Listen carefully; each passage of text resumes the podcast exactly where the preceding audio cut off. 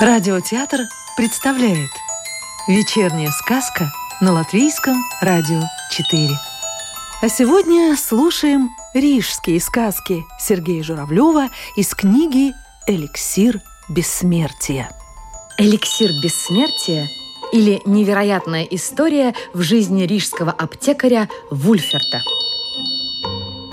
Ха-ха-ха! Забавно вытянув ноги в шлепанцах и полулежа с книгой в руке в своем любимом кресле качалки, от души рассмеялся однажды хорошо известный многим рижанам аптекарь Вульферт. Ха-ха-ха-ха! Безудержно заливался он, невольно в такт раскатом смеха, покачиваясь в кресле. Ха-ха! Туда! Ха-ха! Сюда! Скорее обеспокоенные, чем обрадованные на первый взгляд беспричинным смехом почтенного отца семейства, жена и дочь невольно подошли к внезапно развеселившемуся книгачею. Уловив краем глаза приближение своих весьма заинтригованных близких, аптекарь замахал в их сторону левой рукой. «Не мешайте! Ой, дайте досмеяться!» Милостиво вняв сентиментальной просьбе, жена и дочь покорно замерли на месте. Однако спокойно досмеяться господину Вульферту так и не довелось. Внизу, в аптеке «Элефант» или же «Слон», вдруг раздался оглушительный грохот, зазвенело битое стекло и послышался настоящий поросячий виск – Уронив книжку на пол, точнее, навязанный половик, аптекарь Вульферт, утрачивая улыбку и смешливое настроение, приподнялся в кресле и напряженно прислушался. «Черт побери! Что же это делается? Неужели мальчишки камнем в витрину запустили? Или какой-нибудь препарат взорвался? Свят-свят, упаси Боже!» Когда со свечой в руке встревоженный аптекарь спустился в свое богоугодное заведение, то взору его представился самый невообразимый разгром и кавардак. Как будто тысяча чертей пронеслась через его аптеку. Вульферту, впрочем, повезло. Пожара не было. Только на столе дымились отдельные кусочки и кучки просыпанного химического вещества – Плеснув на стол воды из кружки, в углу аптеки на случай пожара стояла накрытая медной крышкой медная бочка. Озадаченный причиной взрыва, Вульферт остановился возле шкафчика с ядами. Одна из створок почему-то была приоткрыта. «Невероятно», — подумал аптекарь.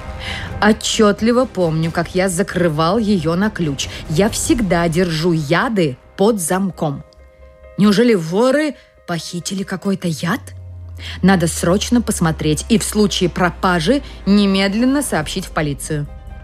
Но в этот же момент тревожные размышления аптекаря прервал какой-то шорох в полутьме. Вульферт обернулся и поднес свечу к белой фарфоровой ступке для растирания порошков, откуда, как ему показалось, донесся звук. И что бы вы думали? При тусклом и неверном пламени свечного огарка он вдруг увидел черта, тщетно пытавшегося выскочить из ступки. Коварное рогатое создание, будто обжигаясь одно адской сковородки, сучило ножками, вернее, проворно топотало копытцами и то и дело воздевало руки к верхнему краю ступки, тщетно пытаясь до него дотянуться. Похмыкав носом, Вульферт – не без любопытства экспериментатора поглядел на жертву Божьего опыта. «Чего смеешься?» Вдруг, заметив его физиономию, пропищал карликовый чертик. «Лучше помоги мне выбраться из дурацкой посудины!»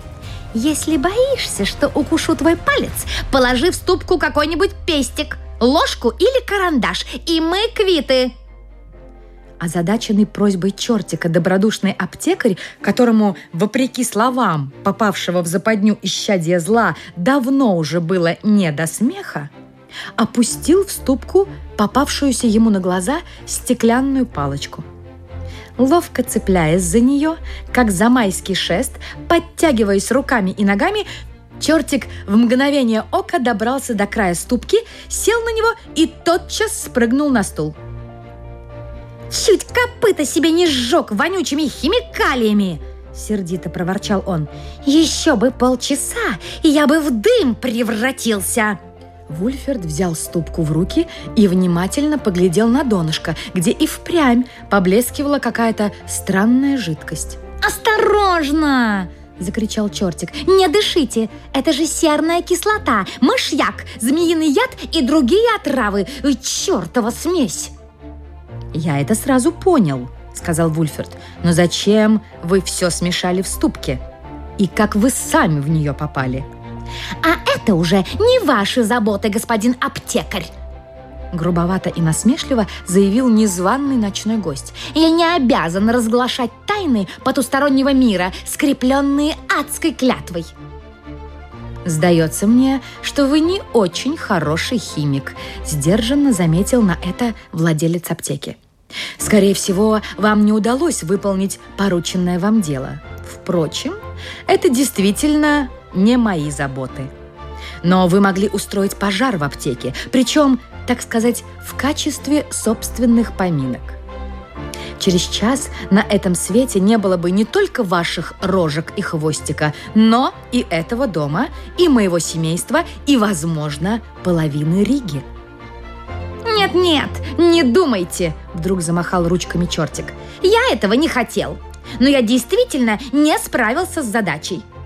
Я ученик в нашей подземной чертовой аптеке, и меня послали в элефант-аптеку за различными ядами, которых у нас не хватило для изготовления эликсира жизни. А за поджоги отвечает совсем другой цех. У меня там есть один знакомый подмастерье. «Эликсира жизни?» – переспросил удивленный Вульферд. «Но это же чистейшая алхимия!» Речами о подобном универсальном препарате могли морочить голову своим покорным слушателям только шарлатаны вроде Калиостро. «Не верите нашему великому магистру?» Обиженно надувшись, спросил чертик. «А хотите посмотреть, как он изготавливает чудодейственный эликсир, способный продлевать жизнь и воскрешать мертвых? Я могу доставить вам такое удовольствие, только вы должны подобрать мне соответствующие вещества и во всем меня слушаться». С этими словами на глазах у изумленного аптекаря чертик вдруг резко увеличился в размерах и в мгновение ока достиг роста десятилетнего ребенка, то есть оказался всего лишь на голову ниже коренастого Вульферта. «Хорошо, я подумаю», – без особого воодушевления отозвался аптекарь. «А какие вещества вам нужны и как вы их будете переносить?» «Лучше всего в ступке!» Немного поколебавшись, сказал ученик великого магистра. «Как в ступке?» – ужаснулся Вульферт. «Вы же из нее едва ноги унесли. Там же кислота, яды.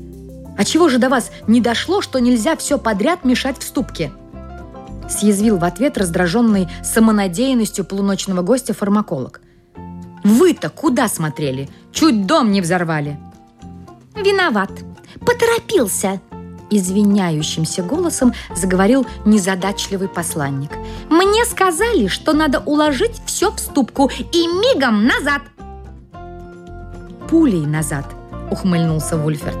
«Вам бы в цеху поджигателей учиться, а в нашем деле так не бывает. Пол капельки добавишь, пол капельки убавишь. И взрывом голову оторвет или желудочные колики кренделем скрутят.